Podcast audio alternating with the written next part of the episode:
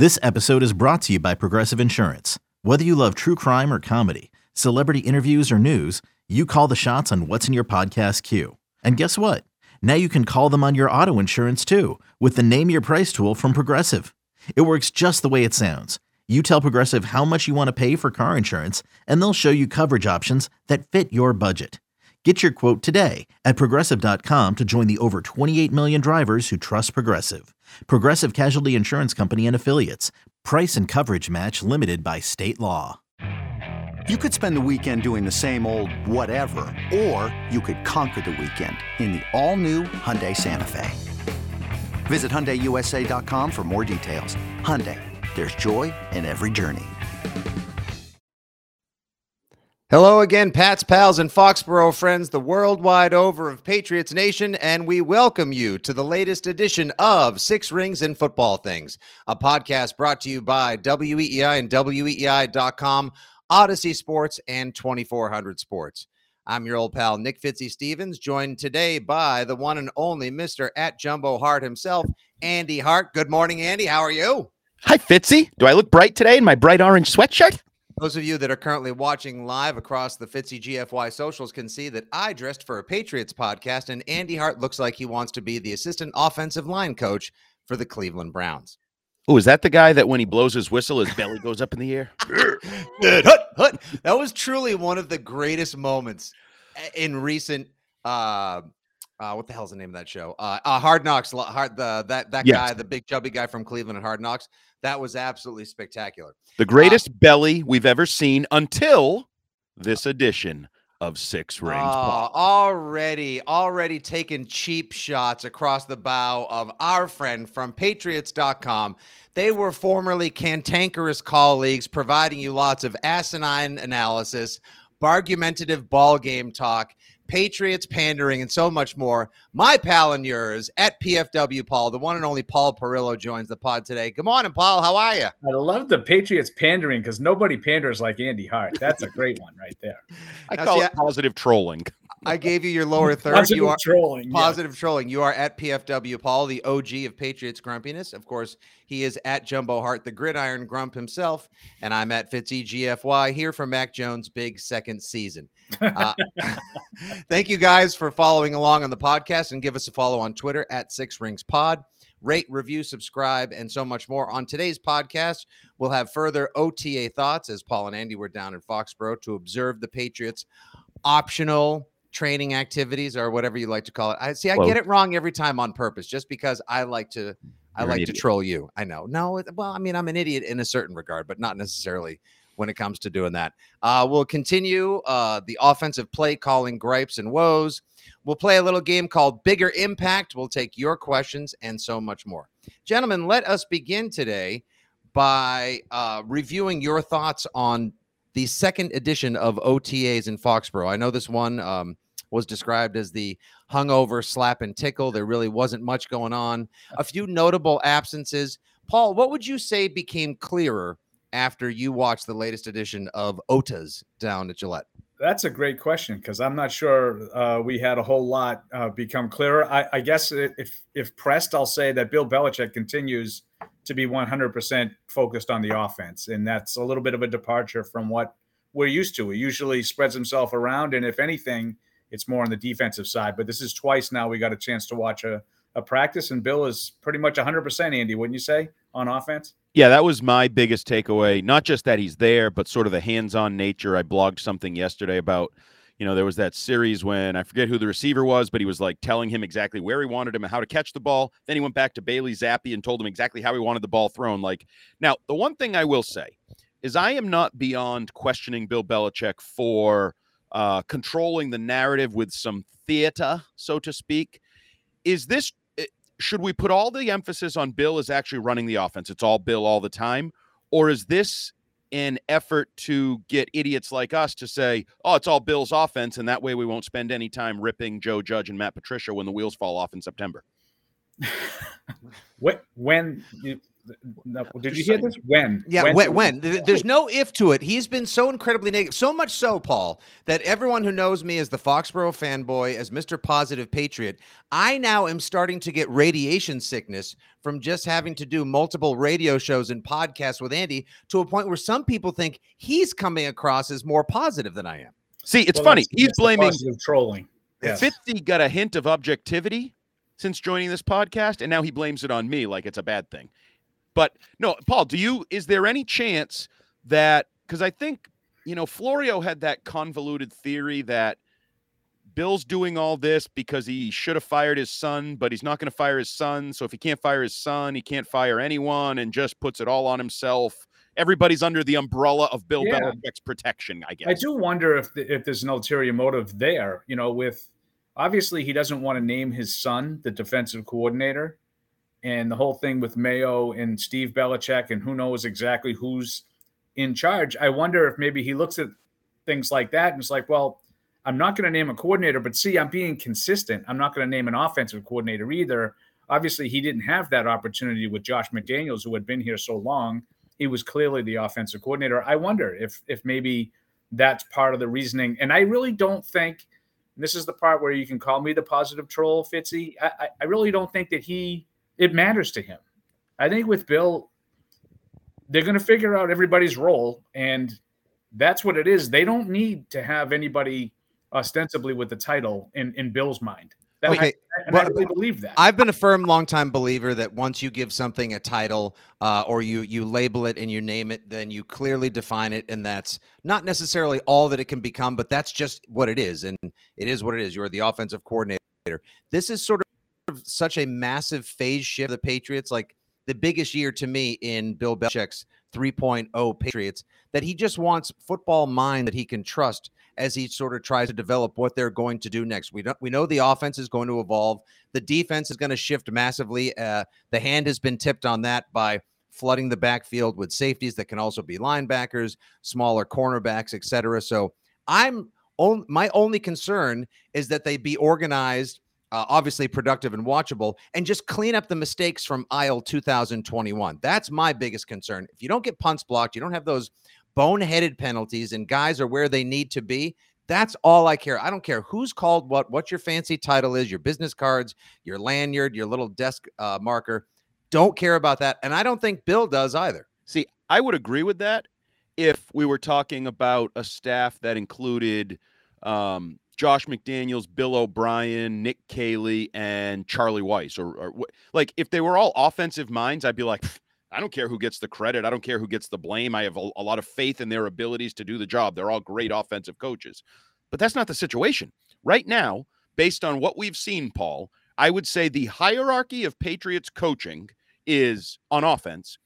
Bill Belichick, Yep. Joe Judge, Yep. Mac Jones, Matt Patricia, Nick Caley. Like that would be my order of operations. And Yeah. I'm gonna re- I'm gonna revisit that and say it again. Bill Belichick, known for his defense and a head coach and a GM. Uh, Joe Judge, known for special teams and being an a-hole head coach who got run out of town in New York because it fell apart. The wheels There was fell off. there was a little hardo tryhardism there, and a and- little. I, okay, I was being I was being nice. Yeah, he oh he he, fa- he failed miserably because eh, obviously he was not able to learn from the prior mistakes of McDaniels, Patricia et al., who went out and tried to be Bill as opposed to just doing their own thing. He also failed miserably because the young first round quarterback that he inherited, who has questionable talent as it is, regressed under his leadership. And now he is inheriting a young first round quarterback with questionable talent who is under his leadership. Yeah. I'll tell you, it's interesting. You know, I mean, not that we're going to turn this into the Giants podcast, but We could.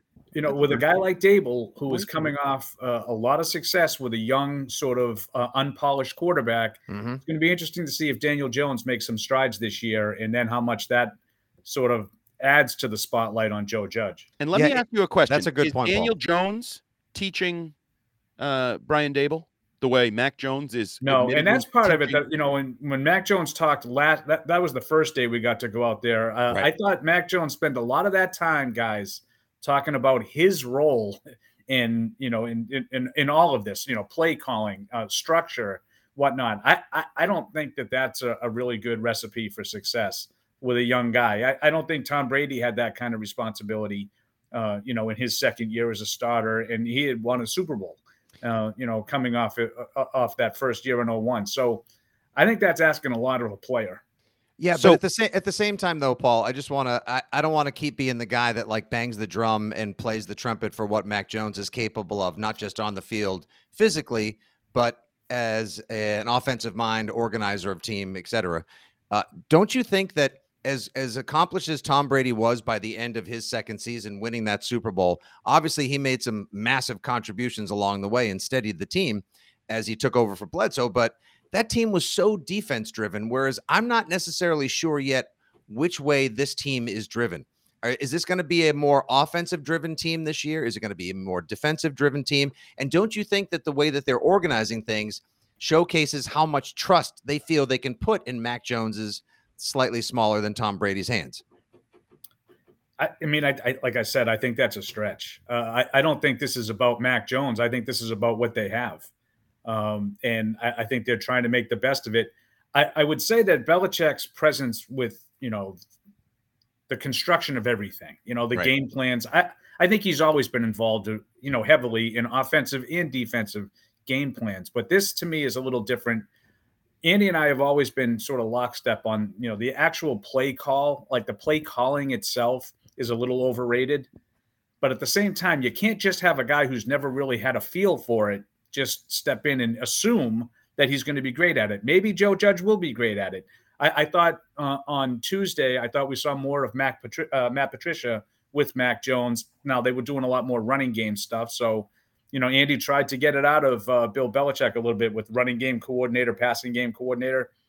If you're looking from the outside and you're just sort of trying to, you know, connect all the dots, that's what it looks like. It looks like Joe Judge is passing game guy, Matt Patricia is running game guy I think it can work if those guys are successful, but I think those are big question marks. Uh, Andy, I got two reality show based questions that I want to throw at the two of you for the Patriots offense. Number one, Ancient Island. Uh, do, yeah, okay. On this episode of Below Deck New England Patriots edition, um, I thought I would throw, I thought I would go the boat way because I know that makes you happy, Andy. Yes, it does. Paul, do you think there's any chance that uh, this is an audition to see who should be the play caller? So, uh, you know, like are Patricia and Judge and possibly Caley auditioning throughout the next couple of months so Bill can get an idea? He wants to set the offense, but he wants to see who he thinks he can trust the most on most Sundays, one Monday, and two Thursdays, I believe.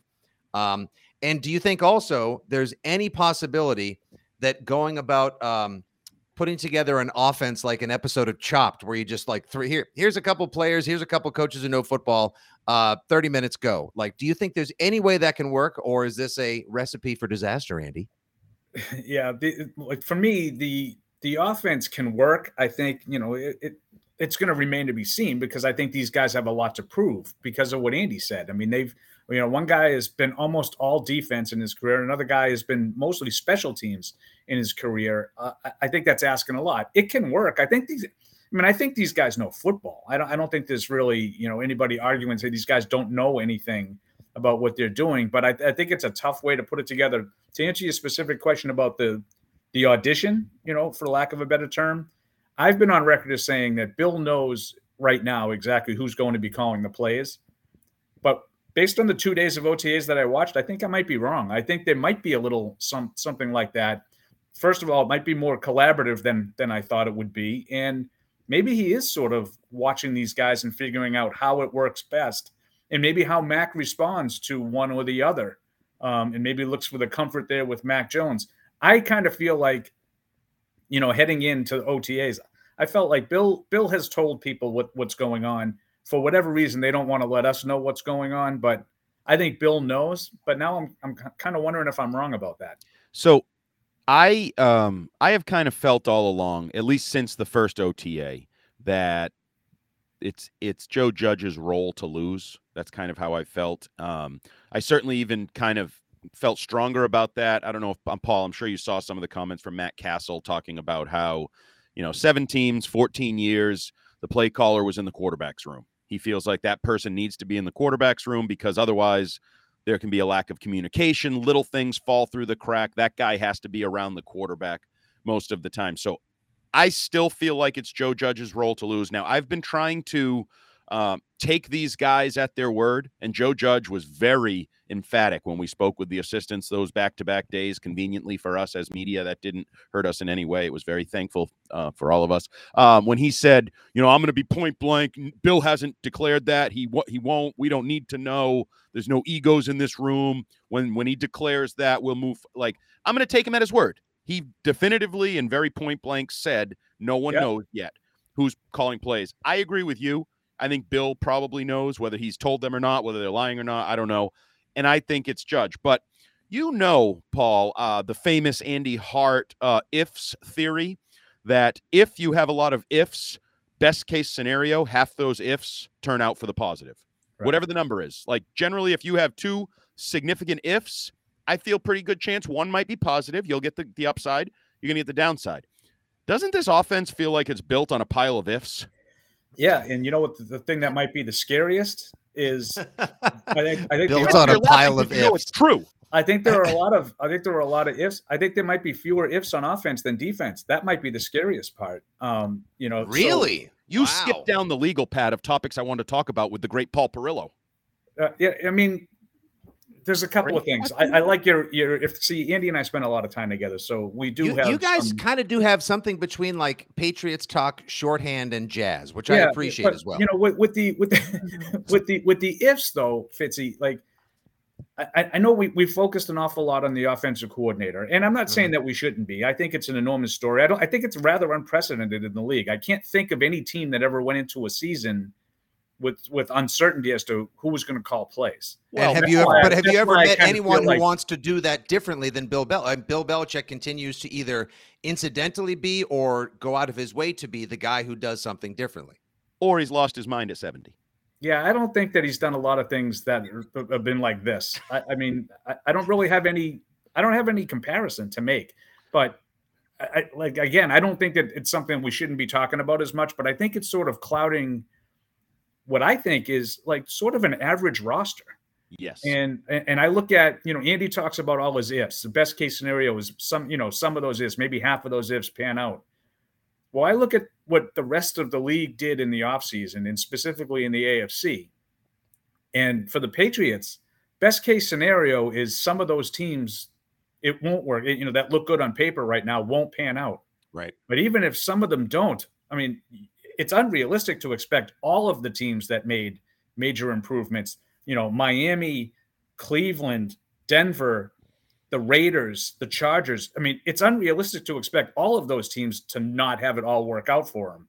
And that to me is the bigger issue that the Patriots are facing as they're getting prepared for training camp. Are the, do they will they have enough on the field regardless of the coaching? Will they have enough on the field to keep up with some of these teams and make a playoff run? And you left off one of the teams that I think actually will be in the American Football Conference championship game, the Denver Broncos as well, who may have made the biggest offseason. As Andy Hart likes to say, gonna need you to listen. I did mention Denver. Oh, I, I, I was listening the whole time. I didn't think I heard Denver in there. I apologize. Maybe I had my own agenda, or I was getting ready to pop up our first viewer question right here, Paul. Nice. I'll take a I'll take a lap afterwards. Uh, James Sneed is watching on Facebook. He says, "Okay, so every day all fans will hear about is who the OC is going to be. Just like last year, we heard about Cam every day, and he got cut. So could this offensive play calling mystery?" Be a little bit of a smokescreen. That's kind of like, is that kind of your no, theory, Andy? Well, it was my theory um optimistically as a Nick Caley supporter that the Matt Patricia Joe Judge show was a uh, a distraction, a, kind of like Cam Newton. And then at the end of the day, Nick Caley would just slide right in, call plays, and say, "I've been here five years. I've been learning from Josh. I'm a system product. All of that." Um, I've kind of lost hope in that area because Nick Caley looks like he's just the tight ends coach. Question, question in the back. Uh, yeah. Yes, uh, Mr. Perillo, the gentleman at uh, Bill Belichick Stadium. had no interest in in having Cam Newton be the quarterback last year, heading into training camp. Oh, I think he knew before training camp who the starter was, and it wasn't Cam Newton. Oh, so you don't think he hmm. won it on that famous Wednesday where Mac lit it up against the Giants? No, I'm uh, on the record. The... I believe June the 15th it was where I oh, said that that's right. Mac Jones was the starting yeah. quarterback of the New England Patriots. I, I, think the day that Cam Newton had a missed practice with COVID was the, the day that Bill Belichick decided he's not going to be here. Nah, that's, that's just me personally. I don't think that, that that was was much ado about nothing. I think that they were they were getting a lot of reps. I mean, that, that's a lot of wasted time for a guy that they didn't think was going to be on the team. Hmm. That's a lot of reps. lot of wasted time with an O line coach and a and a quarterbacks coach doing exactly. Oregon. But Andy, this is what I'm saying is, I, think it's a bad it's a bad analogy. You know, like like last year we spent all this time talking about no, but the Cam Newton thing. literally the worst playground insult I've ever heard. You're a bad analogy. Wait, how did you? How did you? You've been working with him for for a couple of years now. You haven't heard that you know Ugh. caliber of com- of comeback many Hon- times. Honestly, Paul, I used to look fresh as lettuce, and people would ask me all the time, like, Fitzy slash Nick, how do you look so young? What's your secret? Ever since I started working with Andy, I look like I looked inside the Ark of the Covenant. I have just aged like, or I drank from the wrong grail. I've Look what aged like 20 a years- thousand years. Look what 20 years of Paul working with me did. Paul had a full head of hair. It was dark. He was thin. He was he looked like Nick Caserio when he started working with me, and now he looks like this. That was the before and after. Um, hey Paul, how are you?